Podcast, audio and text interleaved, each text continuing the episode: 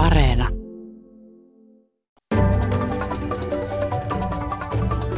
Tänään me puhumme siitä, millä tavoin ja missä rajoissa meillä voi tehdä EU-kriittistä tutkimusta, minkälaista tutkimusta EUn horisonttirahoilla voi tehdä ja minkälaista ei, ja minkälaisista kysymyksistä tieteen etiikasta tällä hetkellä ja tulevaisuudessa voidaan keskustella.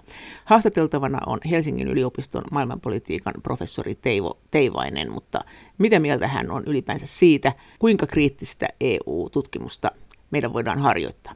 Tokihan Euroopan unionin rahoittamissa valtavissa tutkimusrahoitushankkeissa, niin siellä on ihan julkituotunakin lähtökohtana EUn toimintakyvyn tehostaminen. että siellä voimistetaan teollista kilpailukykyä ja kehitetään innovaatioekosysteemejä ja kaikkea sen sellaista, että lähtökohtana tietenkin on suunnata tutkimusta niin, että se tukee ja voimistaa Euroopan unionia. Mutta samalla, jos mä mietin kollegoja, jotka onnistuvat saamaan rahaa EU-hankkeista Suomessa ja muualla Euroopan unionissa, niin kyllä siellä myös on tilaa semmoiselle kriittiselle itsereflektiolle ja tavallaan se eurooppalaisen sivistyksen idea kauneimmillaan on, että pohditaan kriittisesti ja kyseenalaistetaan myös ikään kuin oman järjestelmän ja omien toimintaperiaatteiden pohjamutia myöten olevia asioita. Käytännössä siihen ei aina mennä, mutta joo, kyllä ne tutkimusinstrumentit ohjaa tutkimusta niin, että semmoiselle kovin radikaalille epäilylle Euroopan unionin olemassaoloa kohtaan ei ole ihan kauheasti tilaa Euroopan unionin omissa tutkimus instrumenteissa, eikä nyt ehkä ihan kauheasti Suomen Akatemian tai suomalaisten yliopistojenkaan tai säätiöiden, mutta toisaalta sitten kritiikkiä kyllä piisaa aika paljon. Mutta pitäisikö se olla jotenkin näin, että olisi, olisi joku vielä joku yksi ylimääräinen instanssi, joka kerta kaikkiaan keskittyisi EU-kriittiseen tutkimukseen. Silloin aikoinaan joskus, kun tästä eurosta puhuttiin enemmän siitä, että pitäisikö siitä nyt erota ja onko siinä oleminen kannattavaa, niin puhuttiin siitä, että ei ole mitään puolueettomia tutkimuksia siitä, että onko se kuinka kannattavaa se eurossa oleminen ja onko se kuinka kallista sitten mahdollisesti se eurosta irtaantuminen. Ja se on tietysti aika ihmeellistä, että näinkään keskeistä asiaa, että siitä ei ole esitetty isosti laskelmia tai suunnitelmia. Puhuttiin esimerkiksi silloin, että pitäisikö Kreikan erota eurosta, niin, niin edes, edes sitä, että miten se tehdään. Joku ajatuspajahan sitä tutki, mutta en tiedä, mitä siinä sitten kävi. No Suomessa taloustutkimuksesta on pitkään puuttunut sellainen poliittisen talouden tutkimuksen suuntaus, jos mietitään Länsi-Eurooppaa yleisemmin tai maailmalla laajemmin, niin talouttahan tutkitaan aika usein monentyyppisistä näkökulmista, että onhan meilläkin taloushistorioitsijoita, jotka tuo oman näkökulmansa ja erilaista niin kuin taloustutkimusta, joka saattaa poiketa siitä sanotaanko valtavirta taloustieteestä, joka Suomessa on ollut hyvin vallitseva silloin, kun on puhuttu taloudessa. Ja siinä silloin semmoiset niin poliittisesti mietityt skenaariot tulevaisuudesta ja myös se, millä tavalla taloustutkimukseen itsensä vaikuttaa vaikkapa rahoituskanavat tai muut valtasuhteet, niin se on jäänyt Suomessa vähän vähemmälle mm, pohdinnalle, että meillä nyt Helsingin yliopistossa sitä on viime vuosina tullut vähän aiempaa enemmän ja, ja muuallakin Suomessa, mutta siinä mielessä äh, onhan se mm, niin kuin, mielikuvituksen käyttö ei ole ollut kovin suurta, niin kuin vaikka tulevaisuusskenaarioiden suhteen suomalaisessa talouspohdinnassa. Se on ehkä ihan pikkusen, pikkusen tässä muuttunut ja on taloustieteenkin sisällä omia skeptikoita, jotka saattaa suhtautua hyvinkin kriittisesti nykyään ähm, vaikkapa Euroopan unioniin ja tapa olla näkyviä ainakin yksi taloustieteilijä, joka siellä joskus ihan mielenosoituksia myöten on, on aika lähellä tämmöisiä fixit-tyyppisiä äh, tahoja. Mutta äh, institutionaalista rahoitusta, eihän, eihän noita niin kuin rahoituskanavia määritellä tietenkään virallisesti niin, että onko nyt joku jonkun puolesta tai jotain vastaan. Et en mä usko, että meillä vaikka Helsingin yliopistossa, Helsingin yliopiston omat rahoitusinstrumentit, mitä meillä on jotain kolmivuotisia hankkeita tai jaetaan tehtäviä, niin menisi sen mukaan, että mietitään, että mikä ton suhtautuminen nyt Euroopan unioniin on. Ja ehkä noin laajemmin, jos miettii, miten asiat voisi olla toisin, niin on siinä tutkimuksen vapauden kannalta yksi ongelma, että yhä enemmän rahoitusta tulee sen tyyppisiä kanavia pitkin, kuin vaikka nämä Euroopan unionin suuret hankkeet, jossa lähtökohtaisesti on pyritty ohjaamaan sitä tutkimusta tietynlaiseen uomaan, joka voi olla aika laaja, mutta joka tapauksessa, joka on vaikka EU-kilpailukyvyn kehittäminen tai tietyn tyyppinen innovaatiopolitiikka, sen sijaan, että taattaisi autonomisille itsehallinnollisille yliopistoille paremmat mahdollisuudet tehdä selkeämmin tieteen omista lähtökohdista tutkimusta, jolloin sitä kriittistä tutkimusta saattaisi myös olla enemmän. No tämä lienee just syynä sille, että näin ei tehdä, vaan pyritään ohjaamaan sitä ulkoapäin niin, että se tukee vaikkapa eurooppalaista kehitys- ja innovaatiotoimintaa ja eurooppalaisen kilpailukyvyn parantamista. Ja viime kädessähän se on poliittinen päätös, että, että jos sitten demokraattinen koneisto jotenkin päättää, että rahoitus pitää kanavoida näin, niin mm, onhan sillä silloin oma legitimiteettinsä myös. Mutta semmoisia suoraan, mä, mä, en tiedä mitä, mitä rahoitusinstrumentteja vaikka Unkarin valtiolla on tällä hetkellä, mutta voisi kuvitella, että Unkarin valtio esimerkiksi pyrkii siihen, että tutkijat Unkarissa tutkis Euroopan unionia kriittisemmästä näkökulmasta kuin vaikkapa Suomen valtio. Kyllähän Suomessa on tosi kovia tutkijoita, jotka tekee erittäin myös kriittistä EU-analyysiä, mutta ketkä sun mielestä päästelee niin kuin, tavallaan reippaimmin EU-kritiikkiä silloin, kun aihetta on? Pystytkö no, sanoa tai haluatko sanoa nimiä tai paikkoja? No toi tässä nyt taas vähän alaviitteenä, että yksittäisten nimien nyt alkaminen luettelessa vähän hankalaa kuin on. Tota. Mutta eh, kyllä meillä vaikka jos nyt omaa työpaikkaa, niin mietin Helsingin yliopistossa, niin Eurooppa-tutkimuksen verkostossa tulee hyvää, kovatasosta, kriittistä tutkimusta, jossa kyseenalaistetaan myös niitä Euroopan unionin lähtökohtien ideologisia taustoja. Että kyllä mun mielestä, jos nyt vaikka mainitaan Timo Miettinen, niin hän tekee oikein hyvää ja kriittistä tutkimusta siitä, mitä Euroopan unioni on ja minkälaisille aatteellisille periaatteille se perustuu. Voisitko kuvitella, että olisi esimerkiksi sellainen tilanne, että joku yliopiston osasto, osio, tiedekunta tekisi semmoisen vaikka, että nyt me tehdään tämmöinen, haetaan apurahaa, taikka, tehdä, taikka sitten tehdään tutkimussuunnitelma esimerkiksi siitä, että miten erotaan eurosta tai miten erotaan EUsta tai joku tämmöinen iso kriittinen juttu, joka koskee EUta ja se saisi siihen rahaa, että se todella saisi siihen rahaa. No kyllä mun on mahdollista kuvitella, että se voisi saada rahaa. Että kyllä mä sinänsä luotan noihin mm, suomalaisiin tutkimusrahoituskriteereihin sillä tavalla, että ei, ei niin tuommoista olisi lähtökohtaisesti suljettu pois. Yksihän on, että nyt nykyisessä julkisessa keskustelussahan on tietenkin vähän käynyt niin, että semmoinen vaikka Euroopan unionista eroa vaativa suuntaus julkisessa keskustelussa yhdistyy usein näkemyksiin, joiden niin tieteellistä perustaa voi kyseenalaistaa, että, että, että kun me nähdään, me kuullaan julkisesti, että samat ihmiset on niin sanottuja rokoteskeptikkoja ja Euroopan unionin skeptikkoja, niin siitä syntyy mielikuva, että siellä ei analyysit perustu tieteelliseen ajatteluun, ja tämä tietysti saattaa vähän vaikuttaa siihen, jos joku tekee vaikka tutkimushankkeen, jossa hän esittää esittää aika vahvasti omina normatiivisina näkemyksinään sellaisia näkemyksiä, jotka julkisessa keskustelussa yhdistyy ikään kuin tieteellisen ajattelun kannalta ongelmallisiin tulkintoihin jostain muistakin asioista, niin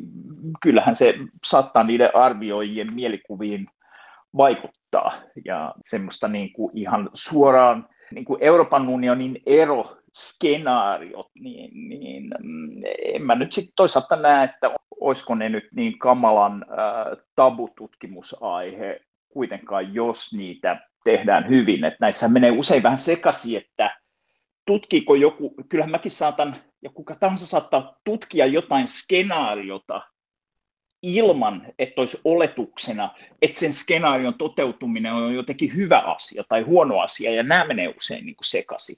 Että minä saatan tutkia vaikka skenaariota, jossa ää, ikään kuin rahayksikkö ja ääni periaatteelle perustuvat yritysvallan muodot tunkeutuu kaikkialle yhteiskuntaan niin, että demokraattisemmat, demokraattisemmat ihminen- ja ääniperiaatteella toimivat instituutiot jää syrjään. Niin tämä voi olla niin kuin yksi skenaario, mitä mä tutkin.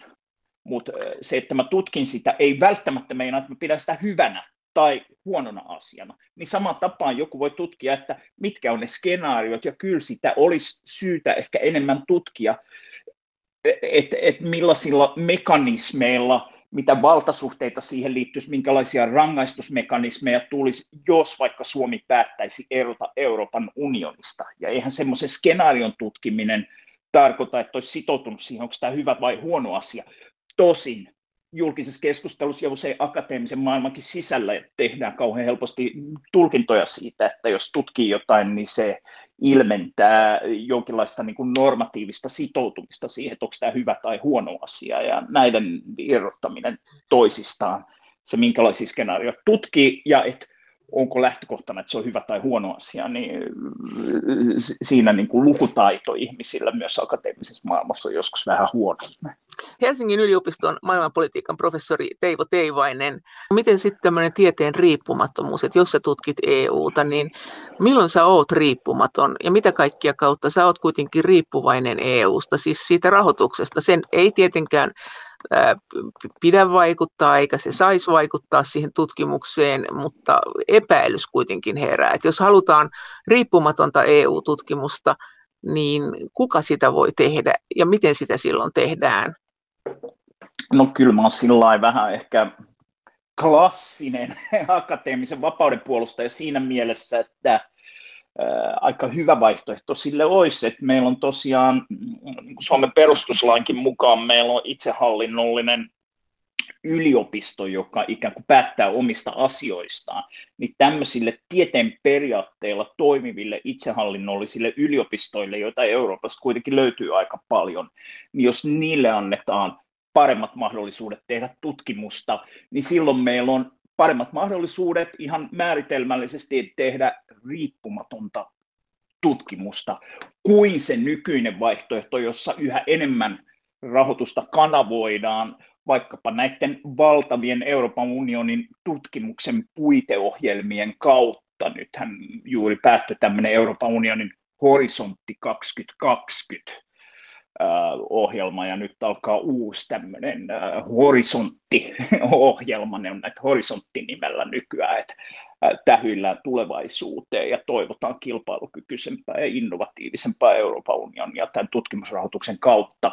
Siellähän tehdään hyviä juttuja näiden tutkimusohjelmien tuota, kautta ilmastonmuutoksesta ja vaikka mistä todella tärkeistä asioista, mutta riippumatonta se ei tietenkään ole samassa mielessä kuin olisi yliopistojen itsensä niin kuin, äh, prosessoimat tutkimusprioriteetit.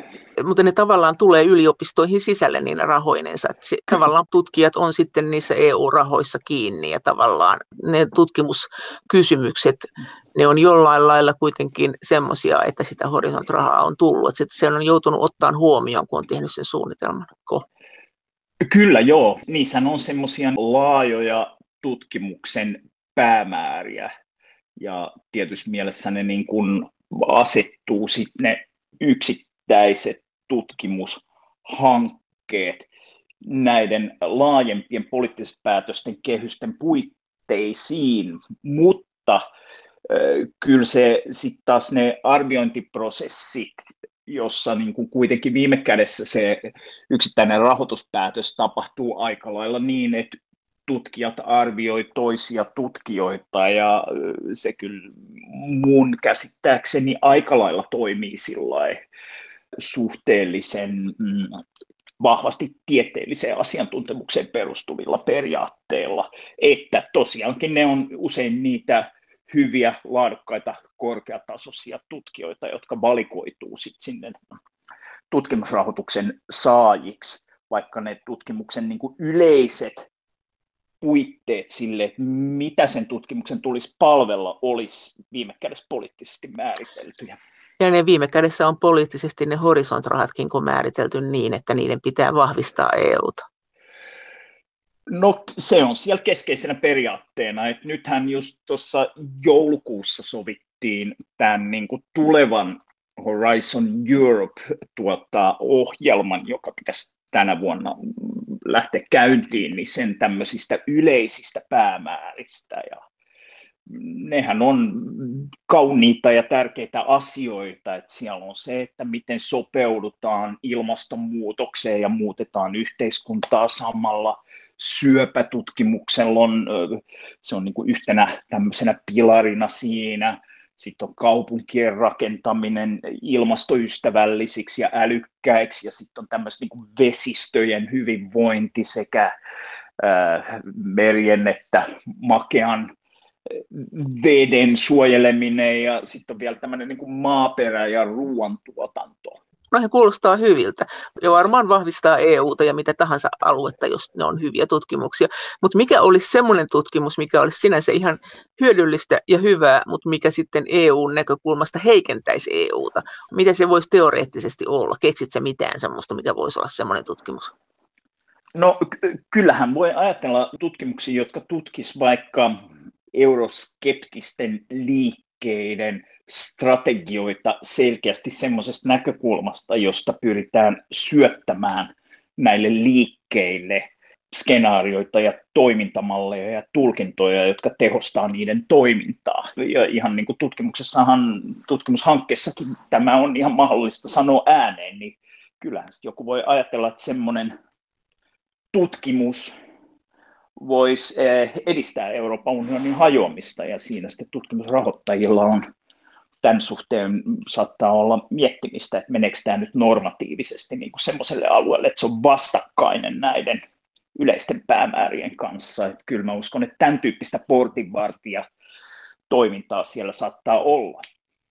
Toki sitten voi ajatella, että on niinku hankkeita, että ne, ne vaan ei niinku sovi noihin puiteohjelmiin, että kun tuon pitäisi olla aika laaja kaikkia tieteenaloja käsittelevä. Et jos mä nyt mietin vaikka mun omia hankkeita, mitä tässä on tekeillä, niin jos mä vaikka tutkin suomalaisen hakaristisymbolin historiaa osana eurooppalaista hakaristisymbolin käytön historiaa, eli tämmöinen Eurooppa-tutkimusaihe, mutta sitten mä alan miettiä, että okei, nyt on tämmöinen niin Horizon-ohjelma ja siellä on noita niin adaptaatio, ilmastonmuutoksia ja tämmöisiä teemoja, niin kyllä mä nyt aika nopeasti johtopäätökseen, että tämän tyyppisellä tutkimushankkeella tuolta tuskin saa rahaa onko se sitten hyvä vai huono asia on toinen juttu, mutta se rajaa niin kuin vaikka tämän tyyppisen Eurooppa-tutkimuksen pois, tämmöistä symbolien tutkimusta.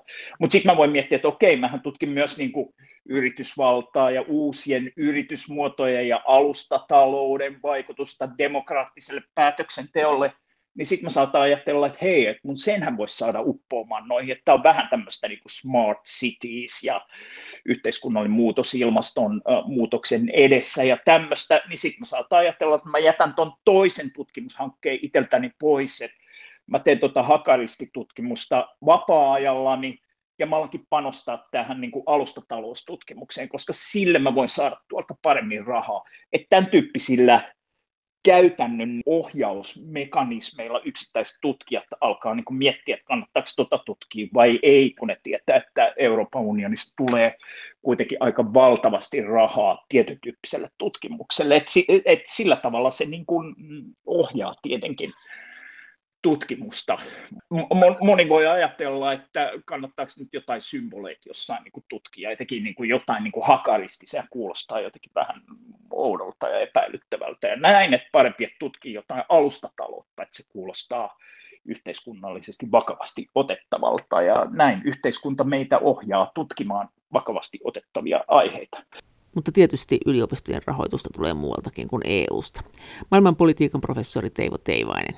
Mutta kaikessa tässä on hyvä muistaa tosiaan, että rahoitustahan tulee myös muualta ja ne ikään kuin ideologiset puitteet, joita Euroopan unionin tutkimusohjelmille on asetettu, jotka on aika laajoja, mutta on kuitenkin olemassa, niin nehän ei samalla tavalla ole olemassa vaikka yliopistojen oman tutkimuksen ja sitten säätiöiden tai Suomessa Suomen Akatemian ohjelmissa, vaikkakin näillä niin kuin Euroopan unionin asettamilla tavoitteilla saattaa olla ohjaavaa vaikutusta myös näihin ikään kuin alemman tason tutkimusrahoittajien päätöksiin, niin, niin ei ne nyt orjallisesti niitä Euroopan unionin periaatteita ja puitteita kuitenkaan, kuitenkaan toista. Ja monissa tapauksissa vaikkapa tuommoinen hakaristitutkimus tai yliopistossa yleisemminkin yhteiskuntatieteellinen ja humanistinen tutkimus, niin taloustutkimuskin, niin monihan siitä on semmoista, että sitä tehdään tutkimusyliopistoissa ilman ulkoista rahoitusta. Meillä on tutkimusyliopistoperinne. Helsingin yliopisto pyrkii olemaan esimerkiksi yksi Euroopan tärkeimmistä tutkimusyliopistoista, niin se meinaa, että silloin jokainen opettaja, joka on Helsingin yliopistossa töissä, niin periaatteessa se duuniin kuuluu se, että se tekee myös tutkimusta, ja mitä tutkimusta se tekee, niin se saa sen ihan itse vapaasti, ainakin lähtökohtaisesti valita.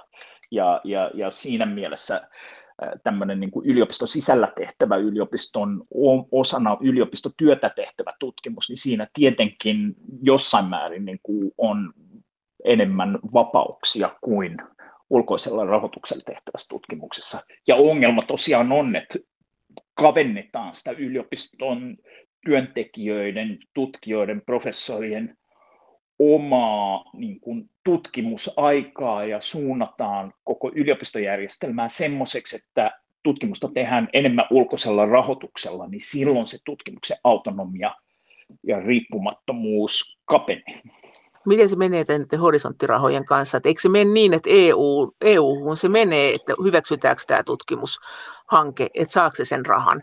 Ja missä kategoriassa nämä on nämä EU-horisonttirahat? Onko nämä näiden tutkijoiden kaikkein halutuimpia rahoja? Että imaseeko sen ne tosiaan ne parhaat tutkijat kenties, tai ainakin ne, joilla on parhaat mahdollisuudet taistella rahoista, nimenomaan nämä EU-horisonttirahat? No niihin horisonttirahoihin kannustetaan. Horisonttirahojen hakemiseen kannustetaan tosi paljon ja tietysti mielessä se on luontevaa, koska ne on niin selvästi suurin ulkopuolinen rahoitus, mitä vaikkapa Helsingin yliopistolle tulee. Nehän on nyt, kun on puhuttu tästä uudesta alkavasta Horisontti Eurooppa-ohjelmasta, niin siellä on nyt pyörinyt tämmöisiä niin kuin 100 miljardia euroja tyyppiset tyyppiset summat ja sitten vaikka Helsingin yliopistolle, mit, mitä niitä nyt tarkkoja lukuja on, niin jossain, niin kuin, oliko se FP7, tämmöinen puiteohjelma, niin siinä tuli niin kuin vähän toista sata miljoonaa euroa ja me puhutaan on... niin kuin suht isoista summista. Uh, ja, ja, ja tosiaan Helsingin yliopistossa ja Suomessa laajemmin on kannustettu niiden hakemiseen, koska nehän on niin kuin lisäpottia Suomeen. Et jos minä saan rahoitusta Suomen Akatemialta, niin sitten se meinaa, että joku toinen ei saa Suomen Akatemialta. Jos me ajatellaan tällainen niin kansallisena yksikkönä Suomea, niin, niin, niin se on niin kuin rajallinen potti, että mulle lisää, niin se on sulta pois. Mutta sitten jos me saadaankin Euroopan unionin rahaa, niin se on ikään kuin Suomen näkökulmasta lisärahaa ja sen takia siihen on monia kannustimia. Esimerkiksi sen tyyppisiä, että kun sä saat Euroopan unionilta rahoitusta, niin voi olla, että sit nuorelle tutkijalle luvataan vaikka, että okei, mutta sen jälkeen sä saat apulaisprofessuurin tehtävän vähän niin kuin äh, semmoista kautta, joka ei perustu sit siihen perinteiseen kilpailuasetelmaan, jolla meillä professuureja on perinteisesti täytetty. Että siihen on luotu kaikenlaisia kannustimia, että ihmiset hakisivat enemmän rahaa Euroopan unionilta. Mutta entä sitten, mit, sä sanoit äsken, että jos joku on vaikka rokotevastainen ja sitten se olisi myös eurovastainen, niin se stigma siitä rokotevastaisuudesta todennäköisesti tulee vaikuttamaan hänen arvostuksensa tutkijana tai sen tutkimuksen arvostukseen, tämän porukan tutkimuksen arvostukseen. Mutta onko siinä tämä sama juttu, että jos esimerkiksi joku yliopisto X tekisi tosi EU-kriittistä tutkimusta, niin antaako EU sille sitten näitä horisonttirahoja vai onko sitten näin, että se on vaan tämmöinen pelko, joka leijuu ilmassa, että se on liian suuri riski otettavaksi, että jos meidän yliopisto ei ole tämmöinen ihanaa, ihanaa EU-yliopisto, niin me ei ehkä sitten saadakaan näitä rahoja, koska EU ei voi olla tarpe- varma siitä, että me ollaan tarpeeksi rakentavia nyt sitten, kun EUn suhteen tuemme EUta tällä tutkimuksellamme. No jotain tuon suuntaista saattaa kyllä vaikka täällä Suomessa olla. Tämä on vähän niin kuin osa semmoista laajempaa EU-keskustelua, mitä meillä on käyty EUn jäsenyyden alkuajoista asti, että ollaanko tässä paavillisempia kuin paavi itse.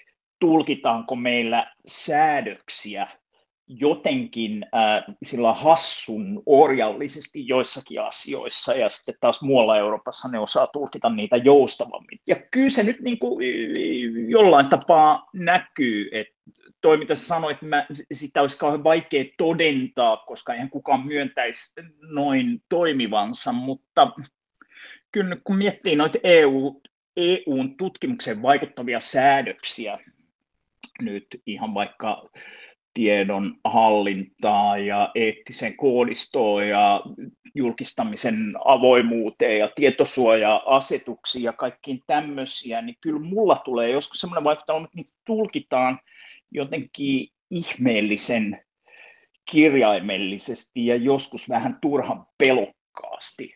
Ja voi olla, että toi näkyy sitten tuota, mm, myös siinä, miten yliopistot ohjaa omaa tutkimustaan niin, ettei se nyt vaan hermostuttaisi ketään ulkopuolisia toimijoita. Suomessahan ollaan äh, ehkä jossain määrin kuitenkin tämmöisiä perinteisesti valtio- ja auktoriteetti uskovaisia ja, ja niin kuin virallinen ohjeistus, joka annetaan ylhäältä, niin kyllähän Suomessa on semmoinen perinne, että siihen suhtaudutaan ehkä kunnioittavammin kuin joissakin muissa eurooppalaisissa maissa. Ja se saattaa näkyä myös siinä, miten näitä Euroopan unionin sekä yleisempiä ohjausperiaatteita että yksityiskohtaisia säädöksiä tulkitaan Suomessa.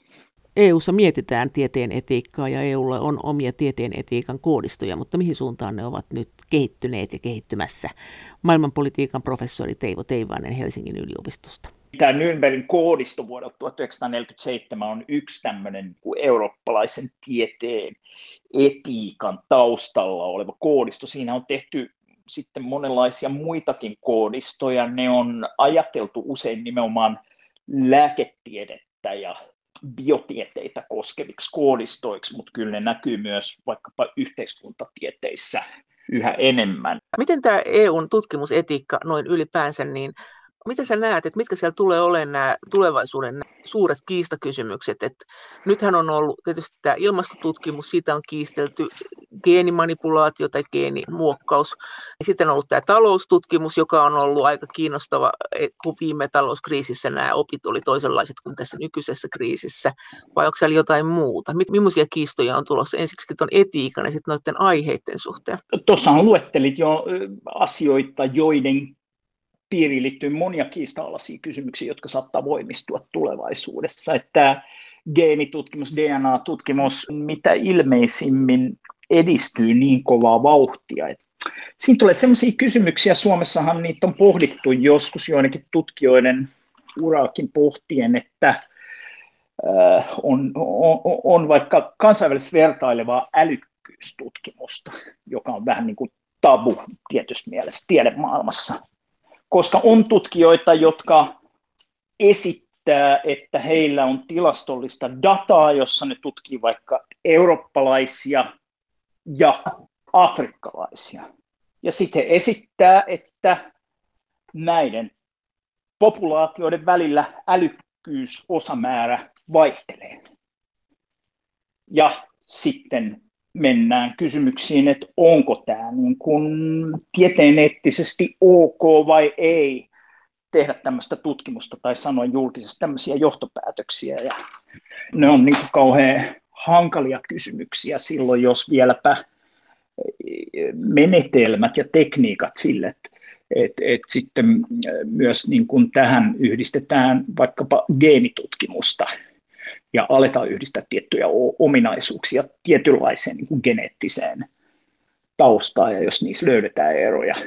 Ja tässä on tämmöisiä vähän niin kuin mä itse olen ajatellut niitä vähän niin kuin tieteen eettisen porttiteorian näkökulmasta joskus, että okei, voiko tutkia ihmispopulaatioiden välisiä eroja? No kyllä kai nyt niin kuin pitää voida. No joo, voiko tutkia niin kuin vaikka eurooppalaisten ja joidenkin afrikkalaisten ryhmien välisiä eroja? No kyllähän sitä nyt pitää voida tutkia, eihän se voi olla kielletty tutkimusaihe. No voiko sitten tutkia jotain ominaisuuksia, juoksunopeutta, älykkyys, osamäärällä mitattavia juttuja ja sitten ollaan vähän hankalammassa asetelmassa. Ja sitten, jos me tiedetään, että osa ihmisistä, jotka tutkii tätä, vetää sitten johtopäätöksiä, että koska afrikkalaisten joku ominaisuus eroaa eurooppalaisten samasta ominaisuudesta, vaikkapa älykkyysosamäärä, niin sitten on tutkijoita, jotka sanoo, että afrikkalaisten olisi sitten hyvä olla eurooppalaisten holhoamia. Ja Suomessa niin kuin tunnettu tutkija, joka teki tämän tyyppistä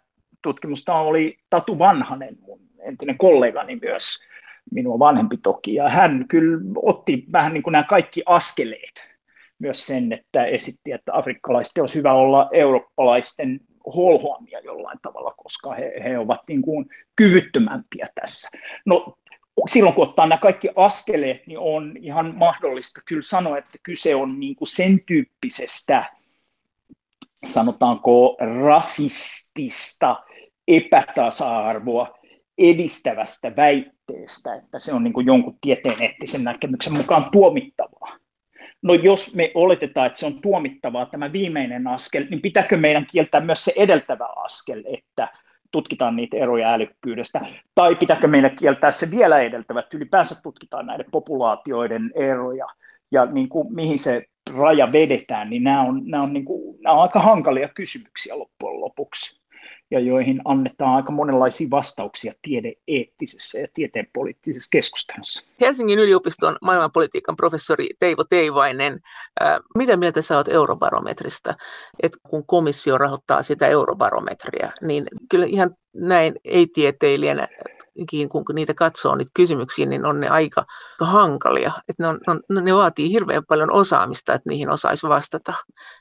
Mä nyt en halua esiintyä minä euro, barometrin niin kuin yksityiskohtien asiantuntijana tässä, mutta se laajempi keskustelu eurobarometrista siis tästä aika pitkään ja aika mm, ikään kuin arvostetusta tavasta mitata Euroopan unionin kansalaisten mielipiteitä, jota on muuten kopioitu myös maailman sillä että latinalaisessa Amerikassa on latinobarometri, joka on aika arvostettu niin mielipidemittaus järjestelmä.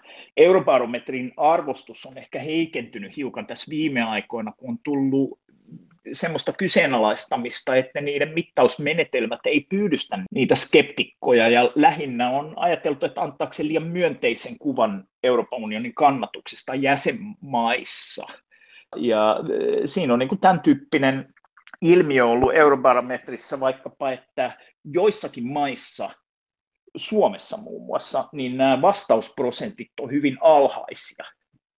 Ja sitten tulee tämmöinen kysymys, että jos kysytään näkemystä Euroopan unionista, ja jos etenkin ne on, niin kuin sanoit, vähän monimutkaisia ja hankalia, ja siinä mielessä ehkä ihmiset kokevat jonkinlaista osaamista edellyttäviä kysymyksiä, Plus, että toisin kuin semmoisissa haastattelututkimuksissa, joissa soitetaan ihmisille kotiin tai internetin kautta tai, äh, tota, kysytään, niin tässähän haastattelija tulee ihan henkilökohtaisesti usein niin kuin ihmisten kotiin haastattelemaan, niin, niin sen takia jos joku 14 prosenttia vaikkapa vaan niin kuin niistä, jotka pyydetään, niin suostuu tähän haastatteluun, niin voidaanko me olettaa, että se 14 prosenttia on sitten mm, mielipiteiltään jotenkin edustava otos koko kansasta, vai voisiko olla niin, että ne, jotka päästää eurobarometrin haastattelijan kotiinsa kysymään vaikeita asioita, olisikin ihmisiä, jotka lähtökohtaisesti suhtautuu positiivisemmin Euroopan unioniin.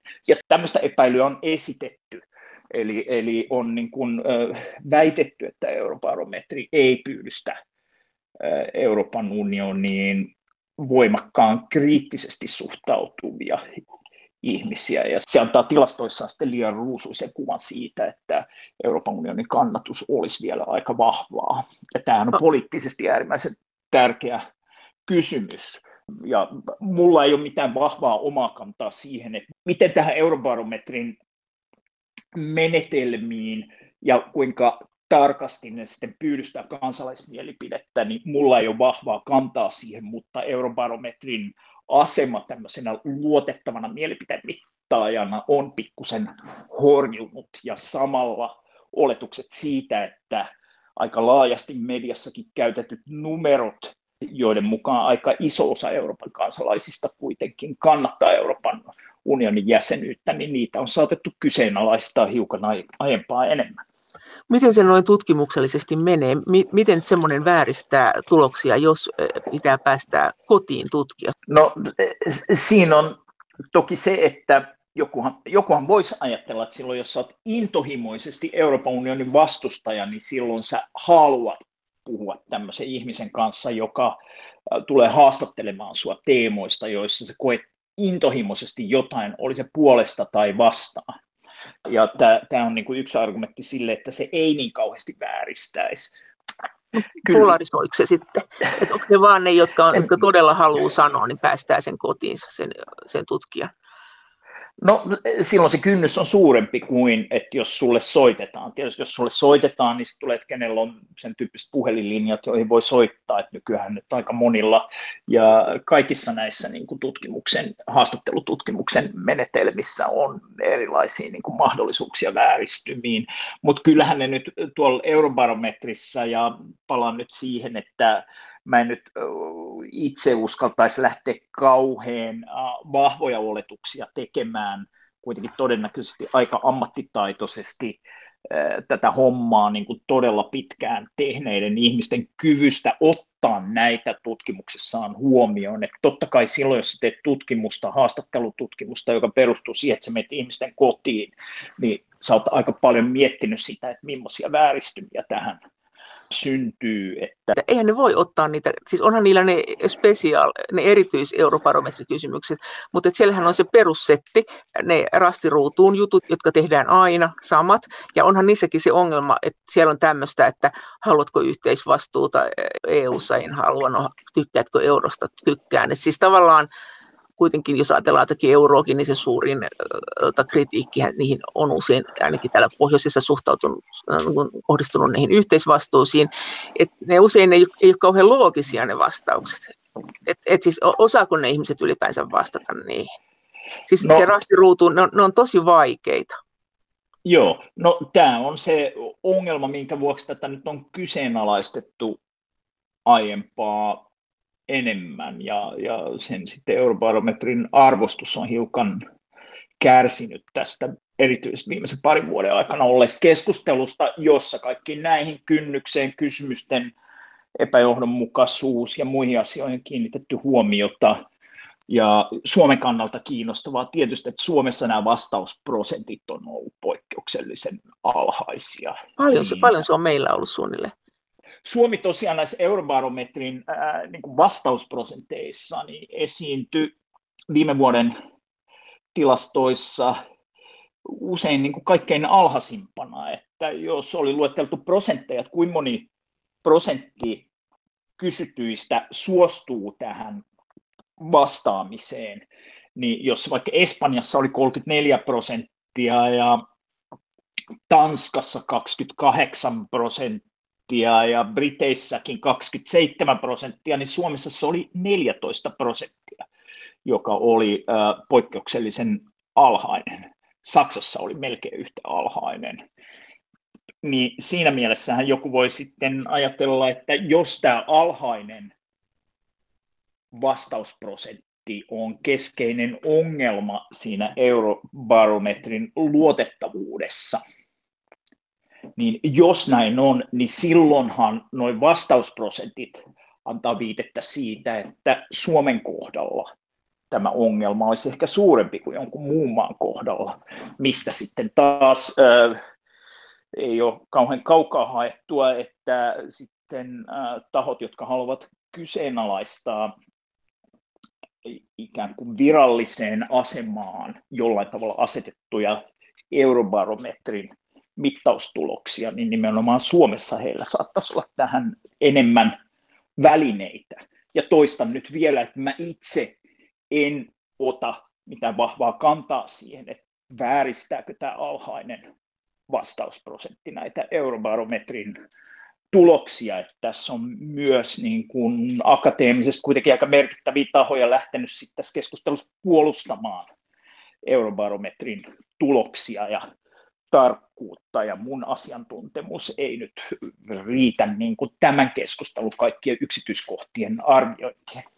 Mutta, mutta entäs tämä kysymys sitten, että jos akateemisessa maailmassa eli yliopistomaailmassa tällaisissa tieteentekijöissä on henkilöitä, sanoit, että niitä on niin kuin merkittäviä nimiä, jotka puolustaa eurobarometria.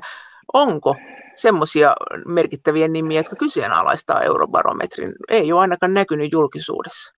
Joo, sehän lähti, oliko se jossain tanskalaisissa, tanskalaisessa sanomalehdessä tehtiin alun perin selvitystä näistä eurobarometrin heikkouksista, ja se oli yksi näistä tahoista, jotka käynnisti tämän keskustelun.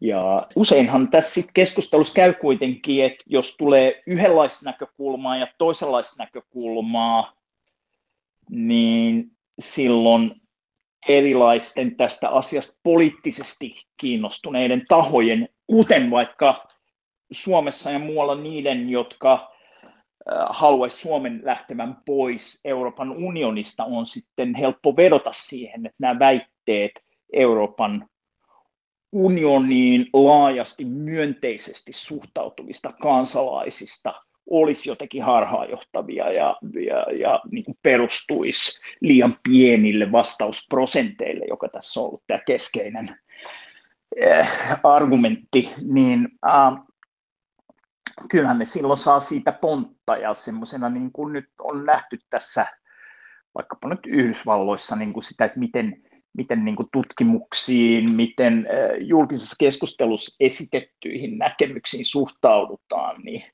sitten semmoinen niin viimekätinen punninta poliittisesti siinä, että jos sä pystyt kylvämään sitä epäluottamusta johonkin asiaan, niin silloin se, että onko siinä nyt sitten niin kuin tieteellinen konsensus yhdellä tai toisella puolella, niin se ei välttämättä ole se poliittisesti kaikkein painavin argumentti.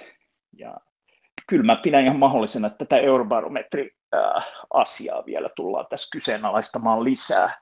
Ja mm, kuten sanoin, mulla ei ole siis itsellä vahvaa kantaa siihen, että missä määrin tämä pieni vastausprosentti nyt saattaa vääristää myönteisiä tuloksia. Kiinnostavaa on, että EU-maa Saksasta vaikutetaan yllättävällä tavalla latinalaisen Amerikan tiedeelämään. Maailmanpolitiikan professori Teivo Teivainen. Vaikka jos mä mietin latinalaista Amerikkaa, niin siellähän yksi tutkimuksen riippumattomuuden isoja ongelmia on monissa maissa ollut se, että yliopistoissa ei oikein ole mahdollisuuksia tehdä tutkimusta. Ja näin on etenkin talouskriisien aikaa ja isojen velkakriisien aikaa ollut enemmän, että mulla on ystäviä, jotka saattaa olla, että maansa tärkein yhteiskuntatieteilijä, niin se mitä se saa täysprofessorina palkkaa julkisesta yliopistosta. Mä muistan, kun se sanoi, että se äh, niin kuin, just tietysti kattaa sen bensakulut, kun se ajaa kuplafolkkarilla sinne kampukselle. Ja sitten ne varsinaiset rahat siihen, että sulla on aikaa ja mahdollisuuksia tehdä tutkimusta, niin ne haetaan jostain muualta. Latinalaisen Amerikan yhteiskuntatieteissä iso toimija on ollut jollain kentällä esimerkiksi saksalaisten puolueiden säätiöt Saksassa on tämmöinen aika vahva periaate, että puolueita lähellä olevat säätiöt, konservatiivel Konrad Adenauer-säätiö ja demareilla Friedrich Ebert-säätiö ja liberaaleilla Neumann ja vihreillä Heinrich Böll ja vasemmistolla Rosa Luxemburg-säätiö. Nämä kaikki ovat aika näkyviä toimijoita latinalaisessa Amerikassa ja jossain, jollain tavalla niillä on yhteiskuntatieteessä vähän samantyyppinen rooli kuin Suomessa on jollain Suomen akatemialla tämä on nyt vähän kärjistävä vertaus, mutta niin kuin, että Suomessa me haetaan ulkopuolista rahaa Suomen akatemialta, no se on Suomen niin kuin julkinen tämmöinen instituutio, siinä on tietyt pelisäännöt. Monet latinalaiset, amerikkalaiset tutkijat hakee rahaa saksalaisten poliittisten puolueiden säätiöiltä. Ne on itse asiassa yllättävänkin, äh, saattaa olla siihen nähden, että sä mietit, että okei, toi on konservatiivipuolueen säätiö ja toi on demareitten ja toi jonkun muun, niin siihen lähtökohtaan nähden ne voi olla aika avarakatseisia, ettei ole niin, että kaikki niiden tukema tutkimus on nimenomaan vaan heidän puolueensa ideologian mukaista tutkimusta, mutta on nyt aika selvää, että poliittisten puolueiden säätiöiden rahoitus kuitenkin on jollain tavalla joidenkin puitteiden joissakin puitteissa niin kuin ohjaa tutkimusta tietyn tyyppiseen ideologiseen linjaa. Ja tämä niin kuin, säätiökeskustelu on ollut aika suurta latinalaisessa Amerikassa siitä, että miten, miten ne sitten niin kuin, ohjaa tutkimusta. Nyt joissakin maissa on parannettu yliopistojen ja julkisten yliopistojen mahdollisuuksia niin kuin, myös tutkimusrahoituksen mielessä, mutta tämä on niin kuin, yksi visio, että sitten se olisi niin kuin, poliittisten puolueiden säätiöitä, jotka ohjaa sitä.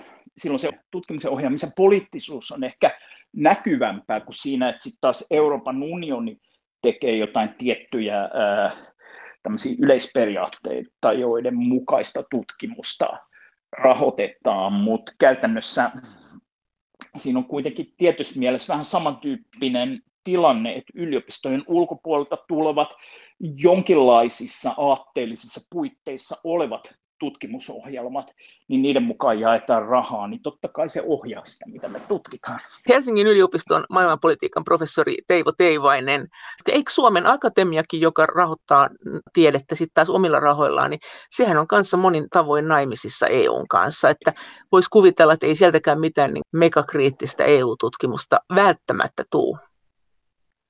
Se pitää paikkansa, että Suomen Akatemia on aika tiiviisti kytköksissä eurooppalaisen tutkimusrahoituksen instituutioihin, mutta siitä ei mun mielestä suoraan seuraa sitä, että sieltä ei voisi tulla hyvinkin kriittistä tutkimusta, että kyllä mäkin olen saanut Suomen Akatemialta useaseen otteeseenkin rahoitusta tutkimushankkeelle, joita joku voisi pitää hyvinkin kriittisinä. Että, entä EU-kriittisinä? No ehkä sitä nyt ei niin suoraan, mutta en, en siltikään usko, että EUkaan nyt olisi niin vahva tabu siinä, että voimakkaan EU-kriittistä tutkimusta ei ainakin joskus rahoitettaisi myös niin kuin Suomen Akatemian kaltaisten instrumenttien kautta.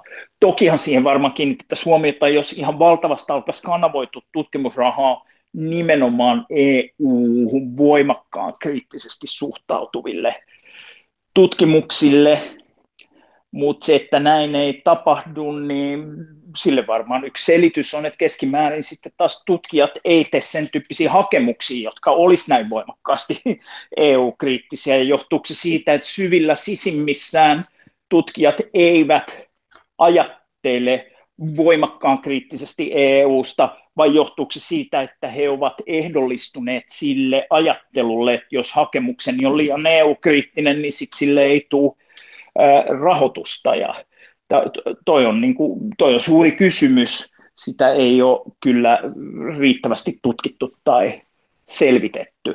Et en lähtisi yksinkertaistamaan sitä, että että koska on tämmöisiä yleisiä periaatteita, niin sitten vallitsisi tämmöinen yleinen pelko, että em, ei saa suututtaa EUta antamalla EU-kriittistä rahoitusta, ja pikemminkin voi joskus käydä, että hei nyt me annettiin hyvinkin kriittistä rahoitusta suhteessa tahoon, josta se rahoitus tulee, jotta me osoitetaan, että homma ei mene niin, että sen laulu ja laulat, jonka leipää syön, joka kuitenkin on semmoinen niin kuin vapaan tutkimuksen yksi keskeinen periaate, että, että vaikka sä saat rahoitusta jostain, niin voi olla, että sille rahoittajallekin on eduksi se, että siinä ikään kuin rahoitettavien hankkeiden portfoliossa on osoitettavissa myös kriittisiä ääniä, jolla tämä rahoittaja suojaa myös itseään siltä kritiikiltä, että hänen tutkimusrahoituksensa rahoituksensa liikaa suuntaisi sitä tutkimusta.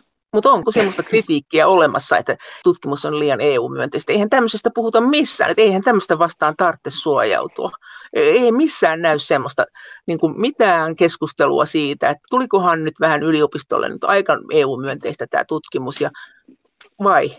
Oletko nähnyt jossakin? Ky- no ky- kyllä se pitää, toi mitä sanot pitää paikkansa, että onhan se ehkä aika laajasti kuitenkin meilläkin yliopiston maailmassa normalisoitunut se ajatus, että semmoisten yleisten eettisinä pidettyjen periaatteiden, kuten oikeusvaltio ja demokratia, niin niiden pönkittämisessä Euroopan unioni nähdään keskimäärin kuitenkin mm, eettisesti hyvänä toimijana.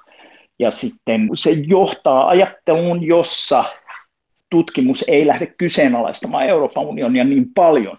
Ja vaikka vasemmalle kallellaan olevia ihmisiä on, jotka ajattelee, että se on kuitenkin niin kuin suuryritysten ohjaama tämmöinen tietyn tyyppistä talouskasvua tavoitteleva viime kädessä demokratiakriteereillä hyvin puutteellinen instituutio, tai sitten jostain oikeistosta käsin voidaan ajatella, että se edistää vaikkapa perhearvojen vastaisia ajatuksia seksuaalivähemmistöistä tai monista muista asioista, niin ei näe siihen niin tutkimuksen tekemiseen kyllä ehkä ihan kauheasti kanavoidu ehkä enemmän tutkimuspiireistä tai ensimmäisenä näkyy, että kyllä meilläkin vaikka poliittisen talouden tutkimuksen piirissä, esimerkiksi Helsingin yliopistossa, niin kyllä siellä on väkeä, jotka on saattaneet kyseenalaistaa Euroopan unionin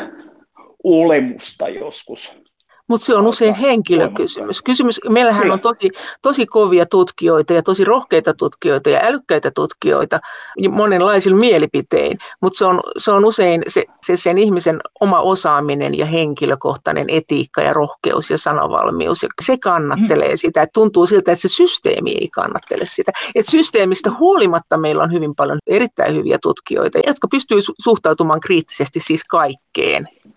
Mutta tukeeko Vastaus. systeemi heitä? Varmaan tämmöinen systeemi, jos nyt ajatellaan vaikka Helsingin yliopiston johto on se systeemi tai mm. Suomen akatemian päättäjät on se systeemi. Tai rahoitussysteemi. Niin, niin, tai no, siis rahoituksen, niin, rahoituksen lainalaisuudet niin se ei tue heitä. Että totta kai siellä voi olla joku hyvä yliopisto ja hienoja ihmisiä yliopiston hallinnossa, mutta tämä järjestelmä ei välttämättä tue siihen niin kriittiseen ajatteluun. No tämä kyllä pitää paikkansa, vaikka toisaalta tietysti sen systeemin edustajat varmasti sanovat, että eihän systeemin, niin tutkimusrahoitussysteemin tule ottaa kantaa, että ollaanko me nyt puolesta vai vastaan jotain asiaa, vaan se, kuka saa rahoitus, perustuu kilpailuun, jota käydään akateemisilla kriteereillä eri tutkimushankkeiden kesken. Mutta on, on tosiaan selvää, että vaikkapa Euroopan unionin puiteohjelmissa on tietynlaiset puitteet, ja siellä sitten edistetään jotain asioita, ja silloin kun edistetään yhtä asiaa, niin silloin toinen asia jää vähemmälle edistämiselle, ja jos se edistettävä asia on Euroopan unionin innovaatiokyky ja Euroopan unionin kansainväliset kilpailumahdollisuudet, ja vaikka sitä ei ole niin kuin yleensä kirjoitettu niin puideohjelmiin, että erityisesti suhteessa Yhdysvaltoihin ja Kiinaan, niin totta kai se on siellä niin kuin taustalla ohjaamassa sitä, millaista tutkimusta rahoitetaan, niin silloin tämmöisten puitteiden sisällä tapahtumat tutkimusrahoituksen kanavointi ihan avoimesti on sellaista, että tietenkään se ei kannusta sen tyyppiseen tutkimukseen, jossa sitten taas kyseenalaistetaan kilpailukyvyn tavoittelua ja innovaatiojärjestelmien kehittämistä niin, että se saattaisi rapauttaa näitä Euroopan unionin mahdollisuuksia kilpailla vaikkapa nyt Yhdysvaltojen ja Kiinan kanssa. Tätä ei niin kuin haluta sanoa ääneen, mutta sehän on ihan itsestään selvästi mukana siinä ja silloin tietenkin voimakkaasti kriittinen tutkimus saa näistä ohjelmista vähemmän rahoitusta Kiitos teille jälleen kommenteista ja viesteistä. Kaikki kommentit ovat hyvin tervetulleita. Niitä voi lähettää sähköpostitse osoitteeseen maija.elonheimo.yle.fi ja sen lisäksi me voimme keskustella näistä asioista yhdessä Twitterissä aihetunnisteella Brysselin kone.